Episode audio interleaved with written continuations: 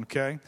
So this morning, as we start this series called Invasion, this is the series or the time of year that we called Advent. Advent obviously speaks of the first coming of the Lord. When, when the advent of something is indicated, it's talk, talking about something that has arrived, the coming of the Lord. His first advent was in a manger in Bethlehem.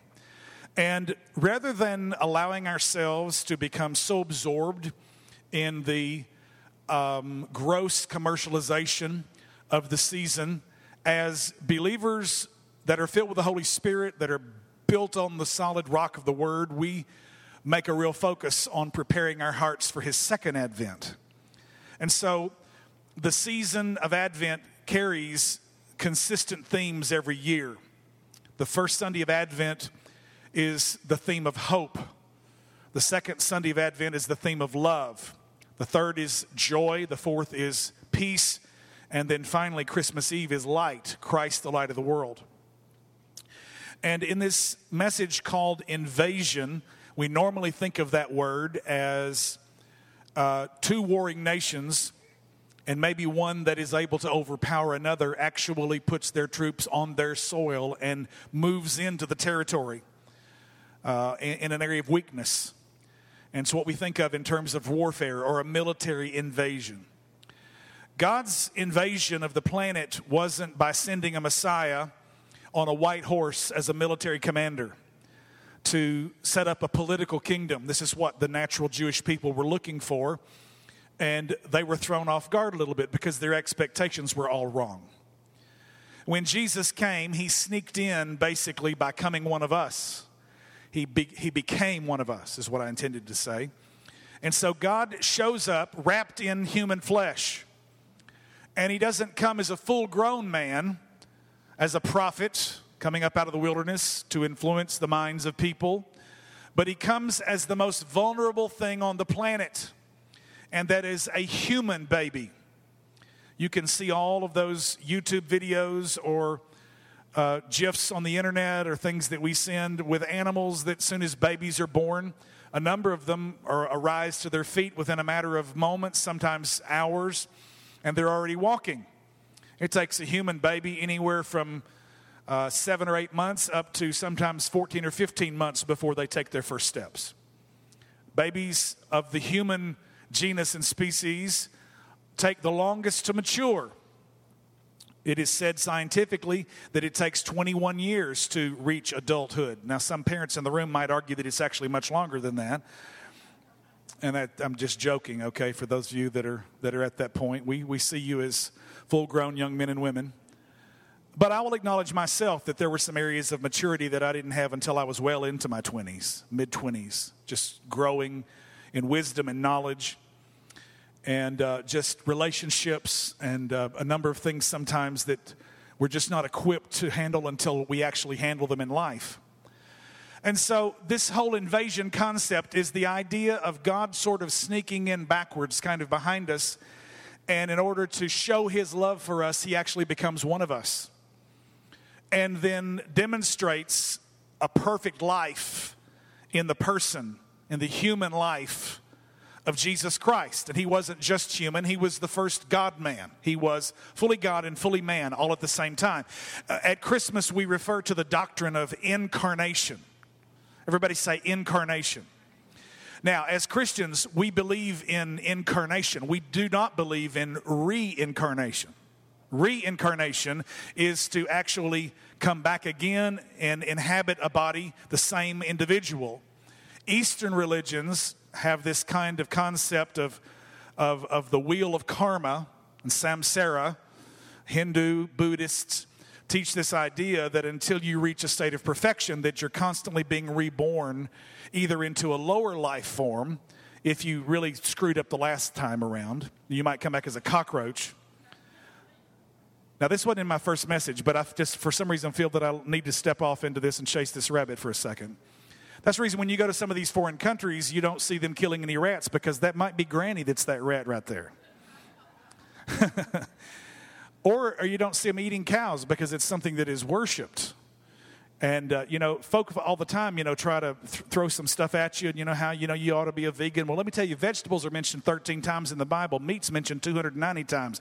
Look at your neighbor and say, eat biblically. Now, if you're a vegan, praise God. But I believe God gives me meat in due season, is what the scripture said. Am I preaching, Brother Donnie? Come on, Pastor Donnie, help me. Amen. Corner says, Amen. He's nodding. All right, so we as believers we believe in incarnation we the bible says it's appointed unto man once to die and after that the judgment so you get one shot at this you get one body psalm 90 says 70 years are given to us and if by reason of strength 80 and so we have a limited amount of time i've had to i pre- preach a funeral yesterday for a young 23 year old beautiful young man his life was cut way too short I lost a friend this week. Perry Reginelli in our church had a massive stroke and went to be with the Lord Friday. And 62 years old. And then the morning that I was dealing with both of these, trying to talk between two, these two families and trying to plan for the funeral that I was going to preach yesterday, got a text from Don Bell that said Miss Mama Dell Pollard, Anita's mom, 94 years old, saint of the Lord, had passed and gone on to her heavenly reward. And I just thought how strange it was that we had this juxtaposition of this three generations of a 20 something, a 60 something, and a 90 something. And the difference that it made me feel in terms of it's way easier to celebrate a life that's been full of years. And you know that that that Mama Dell rang all of the juice out of the grapes in her life. Love the Lord. Going to be a great celebration for her. I believe Perry's life was cut short. And I know that Trey Chandler's life was cut short. And yesterday, for a few moments, I shared just about the uncertainty of life. The scripture says in the, the book of James that our life is like the morning fog. I believe a newer translation says like the mist or the vapor of a cloud. Job 7 6 says that our, our, our life moves faster than, than the weaver's shuttle and it's metaphors that we see in the scripture that all talk about the brevity of life. And the Bible says in Psalm 90, verse 12, teach us to number our days aright so that we may apply our hearts unto wisdom. One of the newer translations says, teach us to recognize the brevity of life so that we can grow in wisdom. How many you know life is short and life is precious? And in the middle of all of this struggle that we have, we live on a planet that, that has so much incredible beauty and goodness. At the same time, there is a devastating amount of darkness and evil. And there's this conflict between the two. And in the middle of all of the great blessings of God, and yet the, the, the depravity of man, and the, the crime, and the, the, the bigotry, and, and the thievery, and, and the competition, and the jealousy, in, in, the midst of that, there is love and forgiveness and patience and goodness and, and the beautiful things of God. And there is light and then there is darkness. But I want to tell you that the light is stronger than the darkness. In the middle of all of that struggle, there is still hope. And so this morning, I want to talk to you for a few moments about the hope invasion and how God sneaked in through the back door in order to be able to so identify with us that He would come and show up as one of us and live the demands of a life of holiness and then lay down His life sacrificially as a substitute in my place and yours so that the holiness of God's nature and the demands of his righteousness would be met and he would able he would be able to literally wash our sins away. And so, all of this invasion that we celebrate in Christianity began in a manger with the most vulnerable of species, a human baby boy. For unto us a child is born, unto us a son is given, and the government shall be upon his shoulder, and his name shall be called Wonderful Counselor, Mighty God, Everlasting Father, Prince of Peace. Of the increase of his government and peace, there shall be no end. It started as a tiny seed that grew up to become a man that enlisted followers and said, Except you forsake all and follow me, you're not my disciples. It emerged into a Savior who walked the planet, who walked certainly the shores of Galilee and lived a life of perfection and every demand of the holiness of God, raising the dead and opening blind eyes and unstopping deaf ears and literally setting into a quizzical mode the religious leaders of the day. And the crazy thing is that sinners weren't the ones that fought him, it was religious people that hated him. God help us and be reminded sometimes the religious spirits that can get on us, we can get too churchy.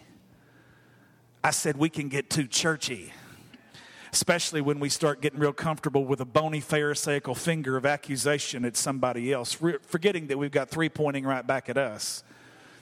Because ain't nobody in the room perfect except for one, and his name is Jesus. Somebody, don't shout me down now. Come on, say amen. And so I want to talk to you for a few moments about hope. I have lived this message. This is a message that has been reborn in me. Five years of my life previous have, can be described literally in hellish terms. With a wife that I suddenly began to not know because of the paranoia and the depression and the stuff that we fought as a private battle because of the stigma of mental illness. A couple of people in the church knew, and we were praying and we were being seeing behavioral therapists and we were taking she was taking medication and doing all this and you know our story you know my story and you know you've been with me you've stood with me. And like the psalmist that said if it had not been for the lord on my side where would i now be? That's the testimony of israel and if it hadn't been god who'd helped me i probably wouldn't be alive myself. If it hadn't been you who had stood with me and who had goaded me and prodded me and, and spurred me on to righteousness and to putting my trust in the Lord and keeping it there. And if it hadn't been just the strength of God on the inside to me every day to pop my eyes open and say, God, I choose, I make a choice. Many of you are in circumstances right now that you didn't choose. You didn't set into play. You didn't plant the seeds for the crop that you're reaping right now. And you can't control them. But the one thing you can control is how you respond to your circumstances. You still have a choice. You still have a choice. And, and, and, a, and a scripture that I memorized as a college student my freshman year living in Delta Hall at Arkansas State University, it says 1 Peter chapter 1 verse 3, Blessed be the God and Father of our Lord Jesus Christ, which according to his abundant mercy hath begotten us again unto a lively hope. Everybody say a living hope he, he made us be born again unto a living hope by the resurrection of Jesus Christ from the dead, to an inheritance incorruptible and undefiled, reserved in heaven for you, who are kept by the power of God unto salvation, ready to be revealed in the last time. There's a salvation that God yet has to be revealed, that He's going to show up and show out in your life. But the word I want to bring today is there's a living hope. Look at your neighbor and say, You have a living hope. God invaded the planet through the womb of a virgin about 15 years old whose name was Mary. Holy Ghost came over her. The thing that was conceived in her was not of man. That's how she said, How can this be, seeing I know not a man? And the angel said, That's exactly how it's going to be. The holy thing which shall be born of thee shall be called the Son of the Most High. The holy thing. The holy thing. There's a holy thing in your life, and his name is Jesus. Somebody say, Amen. My scripture this morning is found in 1 Timothy chapter 3. It is a passage theologically, doctrinally, that talks about the mystery of godliness. Mysterion, Greek word, means sacred secret, the mystery. The Christian life is a great mystery. The, the King James says the mystery of godliness. The Christian life is a great mystery, far exceeding our understanding. But some things are clear enough. He appeared in a human body. That's how God sneaked in and became a man among us. Philippians 2 says he took on the human form, literally becoming a servant, a slave, in becoming even obedient unto death. God didn't come the way that we thought he would the first time. How many of you know he's probably not going to show up how you're expecting him to into your current circumstance? He may not be there like you expecting, but he's always going to show up and make it better than you thought you could ever have it. He appeared in a human body, was proved right by the invisible spirit, and he was seen by angels. He was proclaimed among all kinds of people. Say that with me. All kinds of peoples. Red and yellow, black and white, precious in his sight, all over the world proclaimed among all kinds of peoples. Let me just let me just help you right now. White Anglo-Saxon Protestants don't have a corner on the kingdom of God. You, you, somebody should have said amen better than that. Come on, this thing is for all peoples. It's, it's for all nations. It's for all ethnos. It's for every group. As a matter of fact, God has a desire to take out of every kindred, tribe, and tongue and people and, and gather them around his throne, that it would be like a tapestry of all of the colors.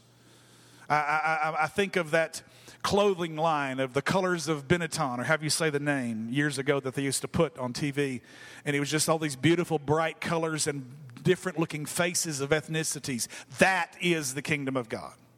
It's not segregated, bigoted, but it's all kinds of people. Come on, somebody, help me. Somebody says, Why are you hitting that all the time? Every time we get in here, you're going to hit that at least a minute. I said, Well, just open your eyes and read your Bible. It's all over the Bible. I can't open it up that it isn't there. He, he was proclaimed among white people. Is that what it says? Is that funny to y'all? Do you know there's some churches this morning that act like that? How many of you know we're not going to do that at Victory? Come on, read it with me like you mean it. He was proclaimed among what? Among all kinds of peoples. Believed in what? In all over the world. And he was taken up into heaven and glory. So we've got a summation written by the Apostle Paul to a young preacher. Timothy is about 30 years old, pastoring one of the largest churches in Christendom in Ephesus, modern day Turkey. It was called Asia Minor in the Bible. And he's told by Paul later on in this very epistle, do not let people despise your youth. Now, you think he's a teenage preacher, but he's actually late 20s, 28, 29, around 30 years old when Paul was writing this pastoral epistle to a young man named Timothy, his, his student, his someone he, that he had mentored. And so he's giving him a summation of this God invasion, of how God injected hope into the world. He appeared in a human body. He was proved right. He was vindicated by the Spirit. He was seen by angels. He was proclaimed among all kinds of peoples. He was believed in all over the world, and he was taken up into heavenly glory. That's the declaration of who Jesus is. My message text this morning is found in Psalm 33, and I want you to read this one out loud with me. Come on, everybody say it together in a good congregational reading. Here we go. We put our hope in the Lord, He is our help and our shield. In him our hearts rejoice, for we trust in his holy name. Let your unfailing love surround us, Lord, for our hope is in you alone. Our hope is in who? It's in Jesus, in God alone. Pray with me this morning. Let's bow our hearts. Father, bless your word as we've read it today. Thank you for a living, a lively hope, a hope that is rebirthed in our hearts. God, help us today to communicate to each individual here and those over the internet who may hear this at a future time. Thank you for your love for us that you've sneaked in the back door and invaded the mess and the calamity and the tragedy.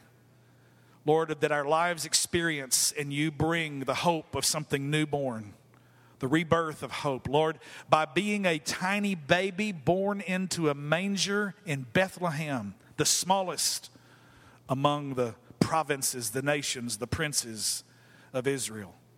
And yet, out of that, you said a mighty ruler would come we thank you that Jesus is that mighty ruler, our champion, our King of kings, our Lord of lords. I acknowledge that I need you. I'm desperate for you. Holy Spirit, do what only you can do among this people. Get in my thoughts, invade my thinking today so that a word can be invested into the hearts and the lives of your people. Give them ears to hear and eyes to see, to hear and perceive and understand the hope that the Lord has for each of them will be so careful to lift up the mighty name of Jesus, and it's His name we pray. And all of God's people said, Amen. One thing Bible hope is a sure expectation based on the certainty of God's promise and the integrity of His Word. Bible hope is a sure expectation based on the certainty of God's promise and the integrity of His Word. Read it with me. Come on, everybody. Bible hope is a sure expectation based on the certainty of God's promise and the integrity of His Word. Look at the powerful words in this statement sure, certainty, integrity. There is a certainty to your hope. It's not at all like the hope that we use secularly.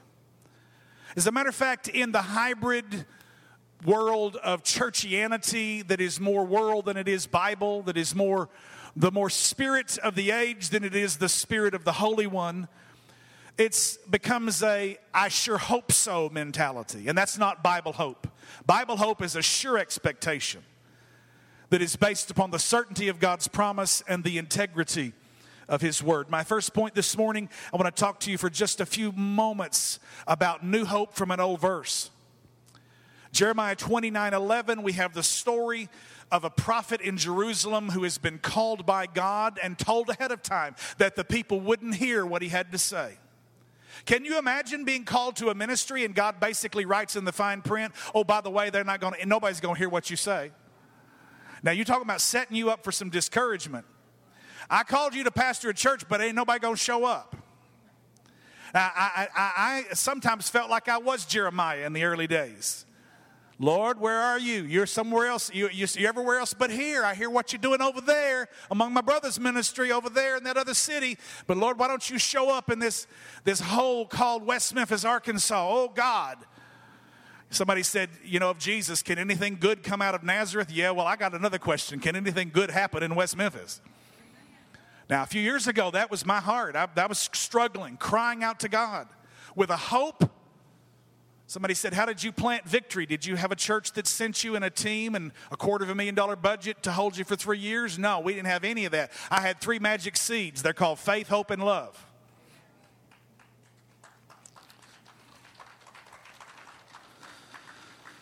New hope from an old verse. Jeremiah 29 11 is probably the most abused verse in Bible, and especially if you go to Hobby Lobby or if you go to a Christian bookstore, you're going to see it printed on canvas and, and, and carved into wood, and, and you've probably had it in a nice Christian Hallmark card where somebody has reminded you out of a sense of encouragement.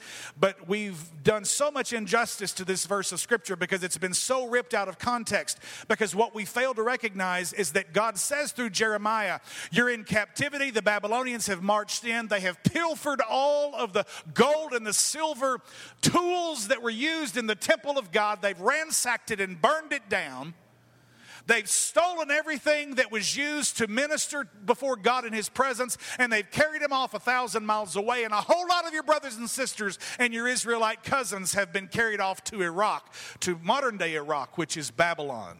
Nebuchadnezzar was the king the only thing is, the Bible says that God raised him up to bring correction to his own people. And so we've forgotten that context. Jeremiah says, you know what? This thing isn't going to get fixed in the next election. It's not going to get fixed with the current administration. And I'm talking about some correlation between where we are right now and the Jewish people at 586 BC when the Babylonian captivity took place. And they were wanting a word that was saying, God's going to rise up and he's going to defeat the army and he'll kill Nebuchadnezzar and he'll all come back to Jerusalem. We'll reestablish our temple. And Jeremiah has a word from the Lord. He said, Nope, this is going to last a full 70 years. You better plant your gardens where you are. You better honor the leadership that you have in the community. That means if you got a president you didn't vote for and you don't like, you better pray for him anyhow. Come on, I'm trying to help somebody in this room. Nebuchadnezzar, I have raised up as my instrument. The Lord used him to bring adjustment and correction to the nation of Israel. Somebody said one time, We get the leadership that we deserve. God have mercy on our souls. We desperately need to cry out to God and to make Him priority, number one in our lives. And remember what Jeremiah said 70 years this thing's going to be. And he tell you, I'm planting your, I'm telling you to plant your vineyards, build your houses, train your children, raise them up, nurture them, make champions out of them in the middle of all of the darkness, because I'm going to demonstrate that I can be light in you and through you to a whole dark culture all around you. Come on, somebody put your hands together and give the Lord praise. He says, I'm promising you this. I know the plans I have for you, says the Lord. Uh, the Bible says in the King James, I know the thoughts that I have for you, declares the Lord. Thoughts of peace and not of evil. The NLT says, they're plans for good and not for disaster, to give you a future and a hope. I love this because the King James says to give you an expected end. Everybody say expectation. My, because my hope is in the Lord, my expectation is from Him, is what the psalmist said. Some of you ladies in this room are in states of expectation, and it's a little differently defined, but you're carrying life. You've got life on the inside of you. You have another life besides yours. And if you'll hear me this morning, as believers, as the body of Christ, particularly as the bride of Christ, we are carrying, we are pregnant with a living hope on the inside of us that we're supposed to birth into our jobs and into our careers and into our families and into our schools and into the culture around us. We're to be people that are infected with hope. We're to be people that are contagious with hope. Come on, help me a little bit this morning. They're plans for good and not for disaster, to give you a future and a hope. God has hope for you. He has hope for your life and hope for your marriage. God has hope for your no good, low down, dirty kids. I'm not thinking about anybody else's kids. I remember what I thought about mine when they were teenagers, and I described them as low down, no good, dirty kids. Oh, how many, how many of you know sometimes the Lord has to have to have mercy on us on on our thought patterns. And I've, I've, been there. I know that. I know what it means to, to work and labor through hope. And I, I want you to remember, put this up if you would please, this, this future and hope that we have, we must remember that we're to never forget the importance of context. The preacher said one time, a text without context is a pretext, which means you can open the Bible and you can make it say anything you ever live and love and want to say if you don't keep it in the context in which it's written. Who was it written to? What was going on historically when it was said? What's the grammatical breakdown of that passage? How does that chapter fit into that book and the theme of that book? How does that book fit into the covenant, old or new? How does this whole thing fit into the overall scheme of the whole Bible? Because one part's not going to disagree with the other. God has this amazing harmony and synthesis of the themes of Scripture. Had a fellow come to my office one time and he said, The Lord told me to divorce my wife and marry this woman. I said, That's a lying spirit from hell. That is not the Lord talking to you. I lost him as a member.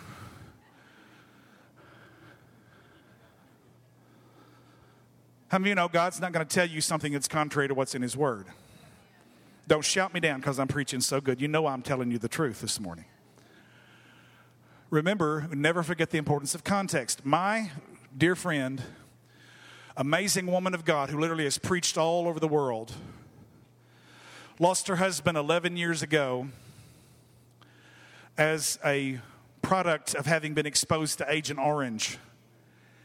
He was an Air Force officer and all of a sudden developed a cough and it got worse and he went to the doctor and they told him he had six months to live and two months later he was dead. Jana had a 12 year old son at the time, Jordan and Bill, the, the love of her life, died. They had a ministry in Alabama. Jana's written books, preached all over the world, amazing, phenomenal woman of God. Just kind of, if you think of Beth Moore, you could, you could Jana Alcorn would be another version of Beth, or Kay Arthur, or Priscilla Shirer, or any of those other anointed women of God. Jana befriended me a number of months ago and just began to talk hope to me. And through just the encouragement and kind of the coaching, through the Spirit, there's just been a lifting and a rebirth of hope in my own heart. There's a, we're in the same club. We both lost spouses that we love with all of our hearts. It's like I said to Abby when she was home for Thanksgiving and she was still and she has her highs and her lows and working through all of that and so many amazing things happening in her life right now, and she's going, Why is my mama not here to see this and to talk me through this? And I just said, Baby, I will never, ever, ever forget your mom. I loved her more than the air that I breathe. But she died. I didn't. She died. You didn't. And we have to move toward life we have to take steps because God has called us to life.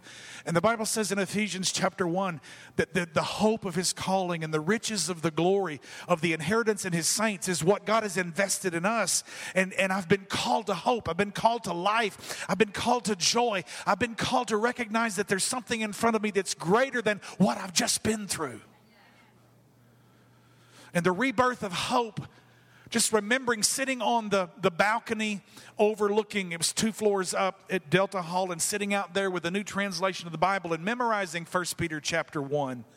Memorizing whole chapters of scripture when I was a freshman and a sophomore in college, and remembering that passage about I've been born again unto a living hope because Jesus conquered death by the resurrection of Jesus Christ and just letting that wash over me and it began to just to surge inside my heart. And if i hadn't had some brothers that had come alongside me and encouraged me and i'll go ahead and name names scott grafton and, and, and jeremy soto and, and jerome alford and, and jack murphy and, and, and a recent friend brian rhodes and, and others who've just been so instrumental in coming alongside and encouraging me and glenn fenter and uh, everybody, I could, I could mention all your names. You've all been vital, but there have been some that have been very near and close and dear, and they've called me in those critical moments when I was crying a river of tears by myself in my own house, going, God, I, I don't know if I can do this. And I'm thankful for hope. I'm thankful that it's a new season and God has taken bad circumstances and tragedy and He's, he's sneaked in around behind me and He's injected a rebirth of hope into my heart. And Jana said this. She's been preaching this to me for months. She says, Hope is no Christian wish, but it is a confident expectation based on the character and the nature of God. Hope is no Christian wish, but it's a confident expectation.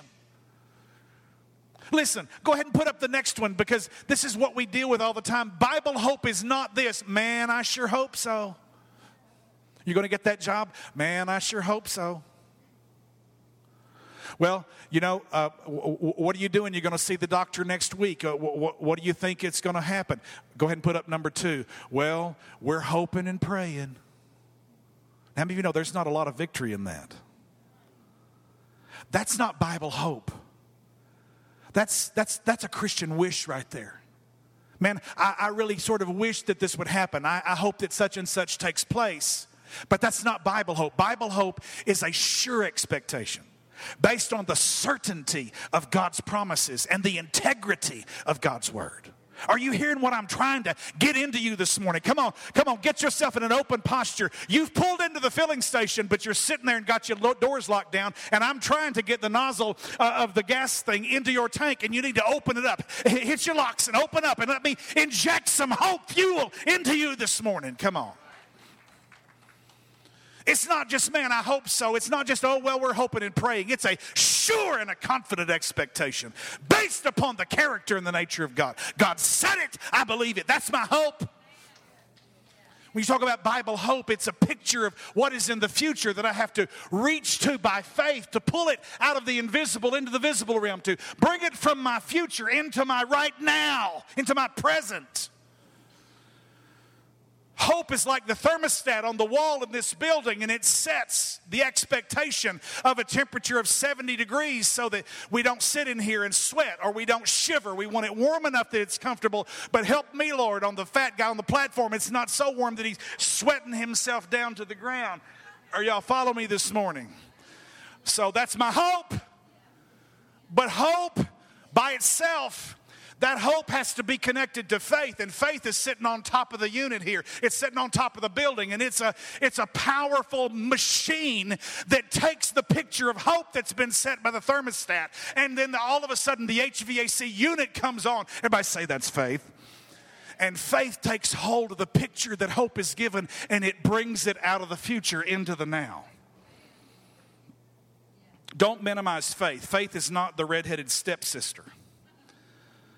No offense to the redheaded sisters. You've heard that thing about, you know, the, I felt like I was the redheaded stepchild. You know, these days everybody's so easily offended. Forgive me for the redheads. We love redheads, praise God. Bible is not, man, I hope so. Man, we're sure hoping and praying. R.C. Sproul, the famous Reformed theologian, says it this way Hope is called the anchor of the soul in Hebrews 6:19 because it gives stability to the Christian life. But hope is not simply a wish. I wish that such and such would take place. Rather, it is that which latches on to the certainty of the promises of the future that God has already made. Did you hear what I just said? Dr. Martin Luther King said, We must accept finite disappointment but never lose infinite hope. Your current circumstances may be tragic. It may be a life that's been cut short, a job that's ended, a business that failed, bankruptcy that's been declared, a relationship that didn't work out, news that you didn't expect. All of us has difficult circumstances. Each of us has difficult things we have to deal with. Our choice is our response. We must accept finite, finite disappointment, but never lose infinite hope.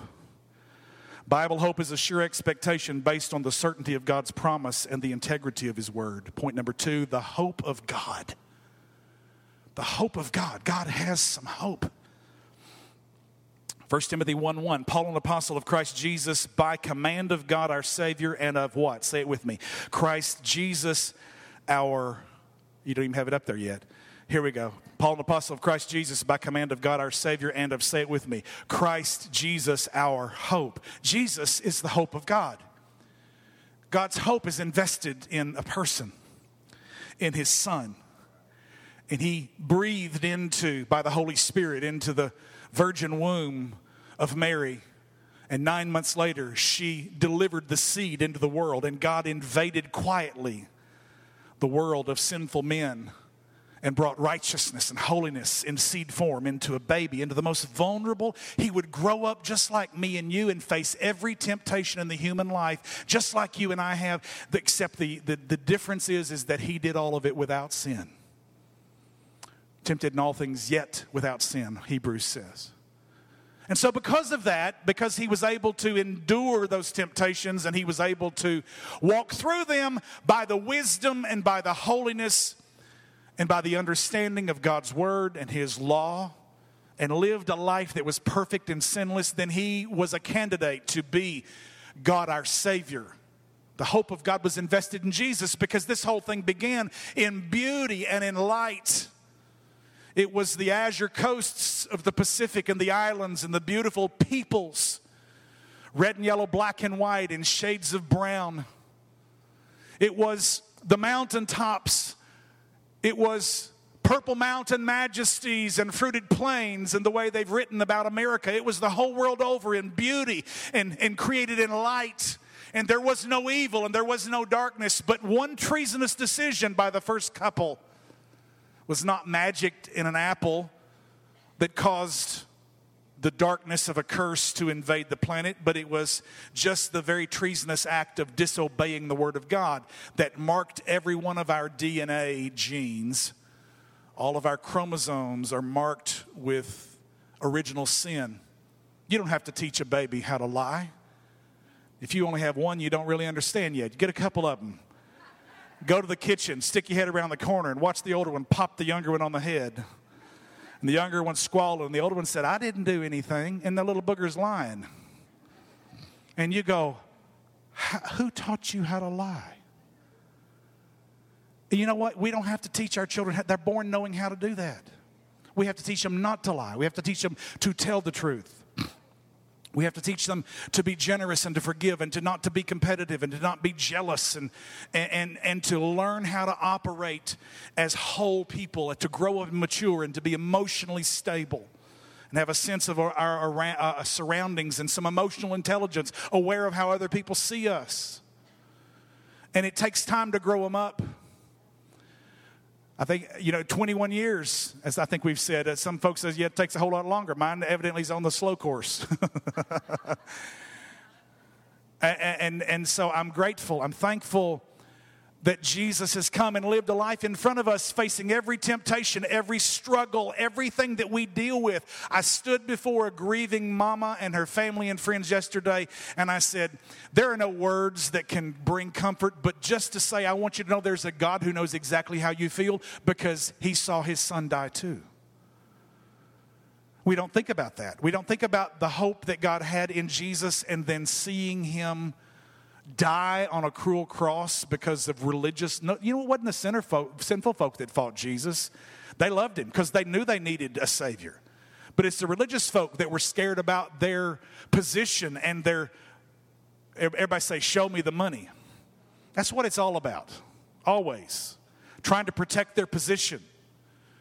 And, and, so they were threatened by this one who was coming, showing them, turning everything upside down with them, and showing them that the true kingdom of God is totally opposite to the way they're making demands upon people.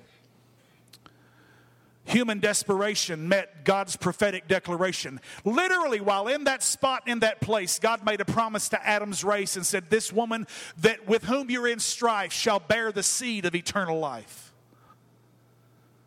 This one that you've been arguing and snipping at. You guys, Adam, you didn't stand up and be the man in the house and you didn't say, wait a minute, we're not going to listen to that lying snake because we have a father that we love and trust. And this snake is lying to us. He didn't, he was the silent partner, the way so many times men are.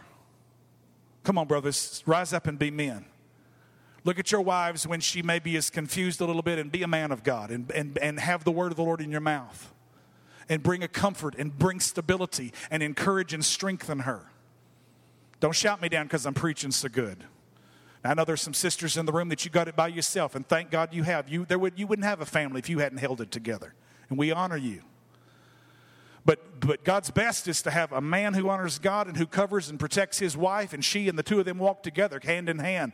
Not he's better or lording over her and she's subservient to him, but they walk together as partners side by side. Don't shout me down. I know I'm preaching real good right now.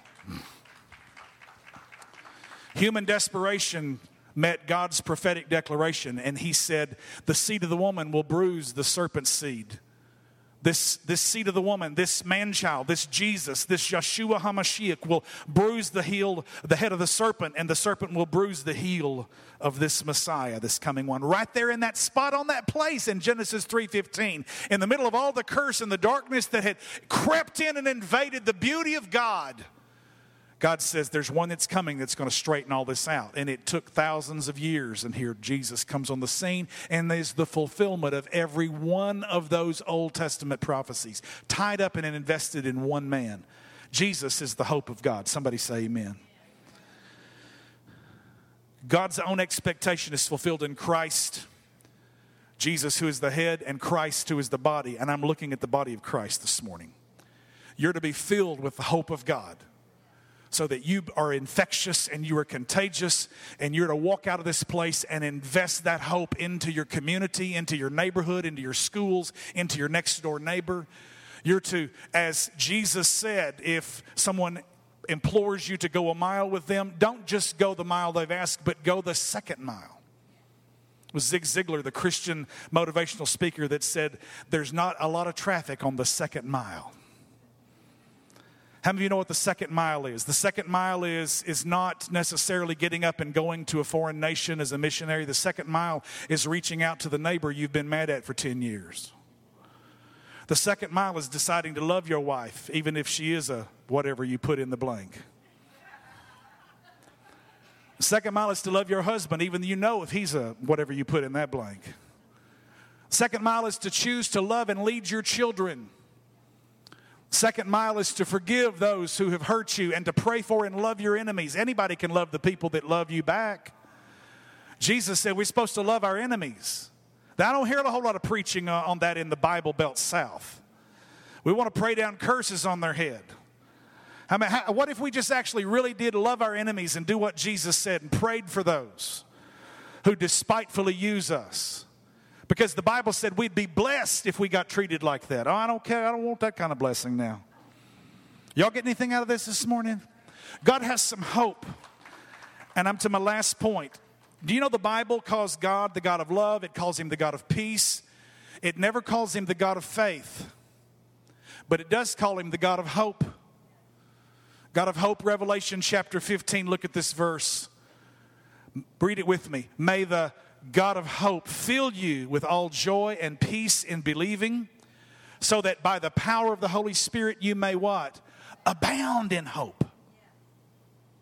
And it's kind of like you get a little bit of this stuff, and it's like yeast in the dough. It just multiplies and it sort of invades the whole area ultimately, finally.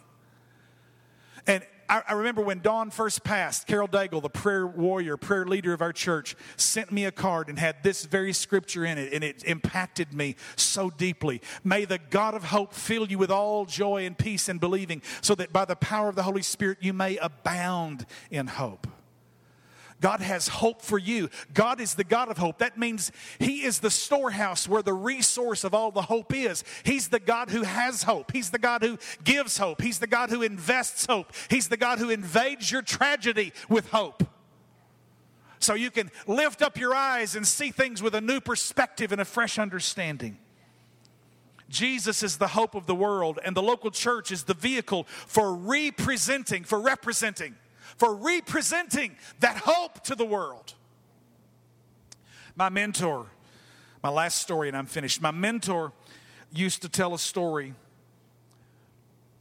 about a couple of boys that were born into the same family, well to do family.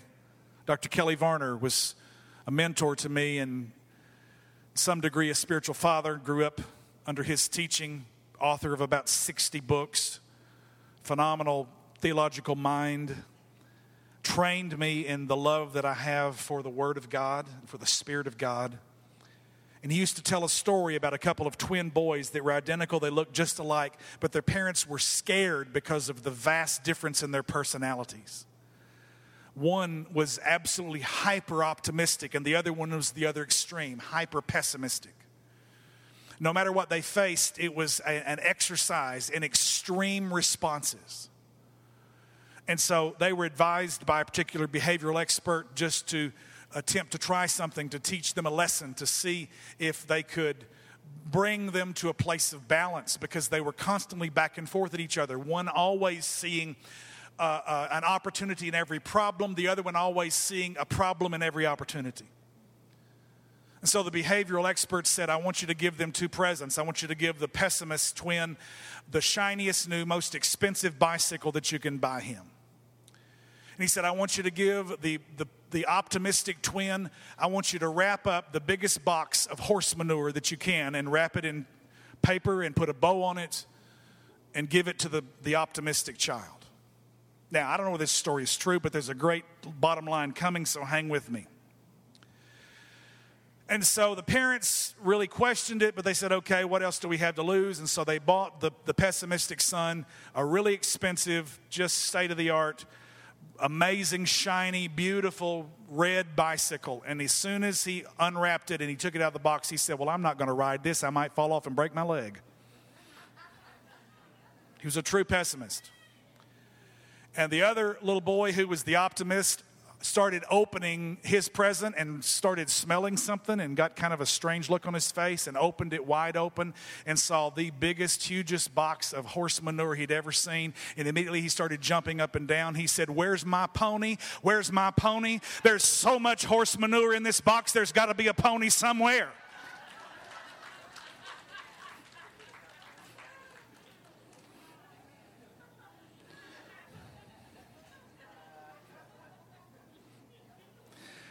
Now, I'm going to close this message, and that's not the best churchy illustration I could have found, but you got that and you won't ever forget it.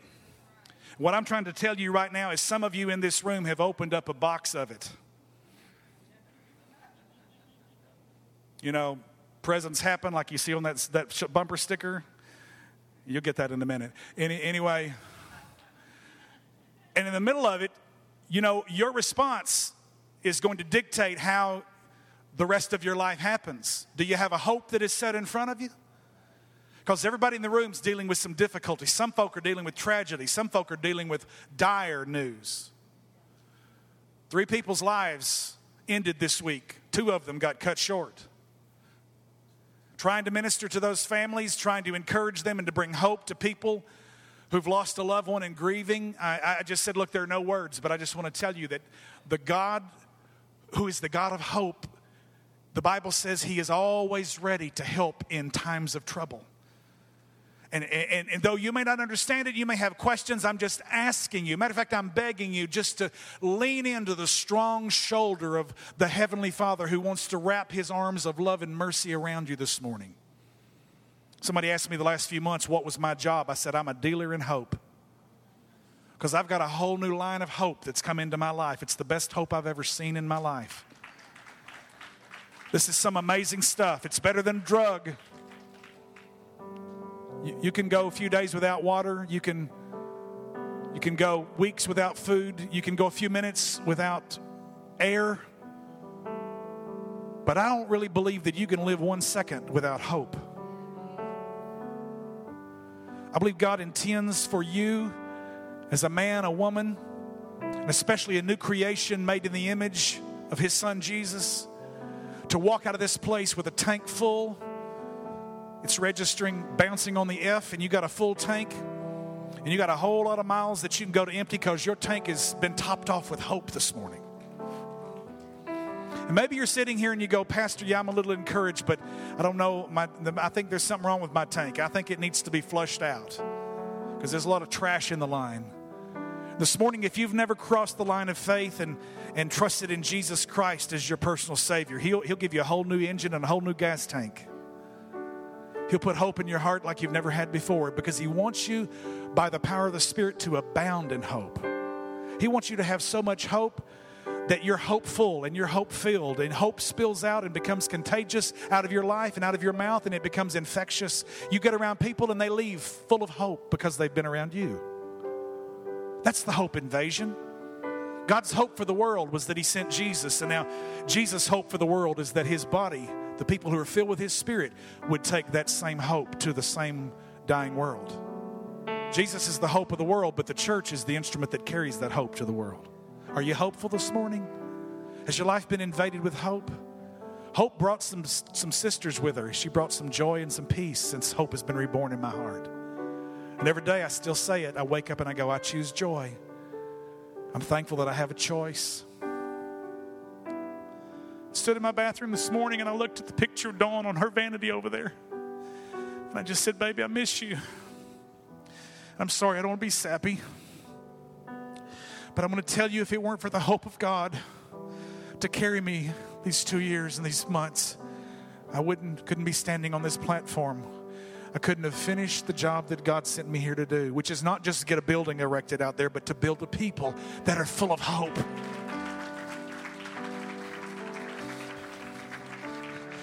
Because God wants to take your mess and He wants to make it a message that'll touch somebody else.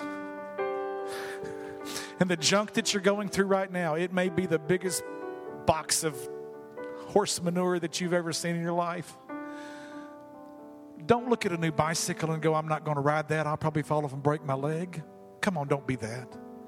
God's not called you to be the wicked witch of the West in your pessimism. Get delivered from that nonsense. Come on, be the kid that looks at a box full of mm and says, Where's my pony? In the middle of all of the darkness and the evil and the crime and the theft and the the racism and the bigotry. I'm looking and I'm seeing a world that is beautiful with amazing people who love each other and forgive each other, with creative gifts, with provision that God has given. And if you get so focused on what might happen and the bad that is around us, you will forget the goodness that God has. And you need to be a person that says, Where's my pony? Where's my pony? Let hope invade your lives this morning. Bow your hearts with me, please, for a closing word of prayer.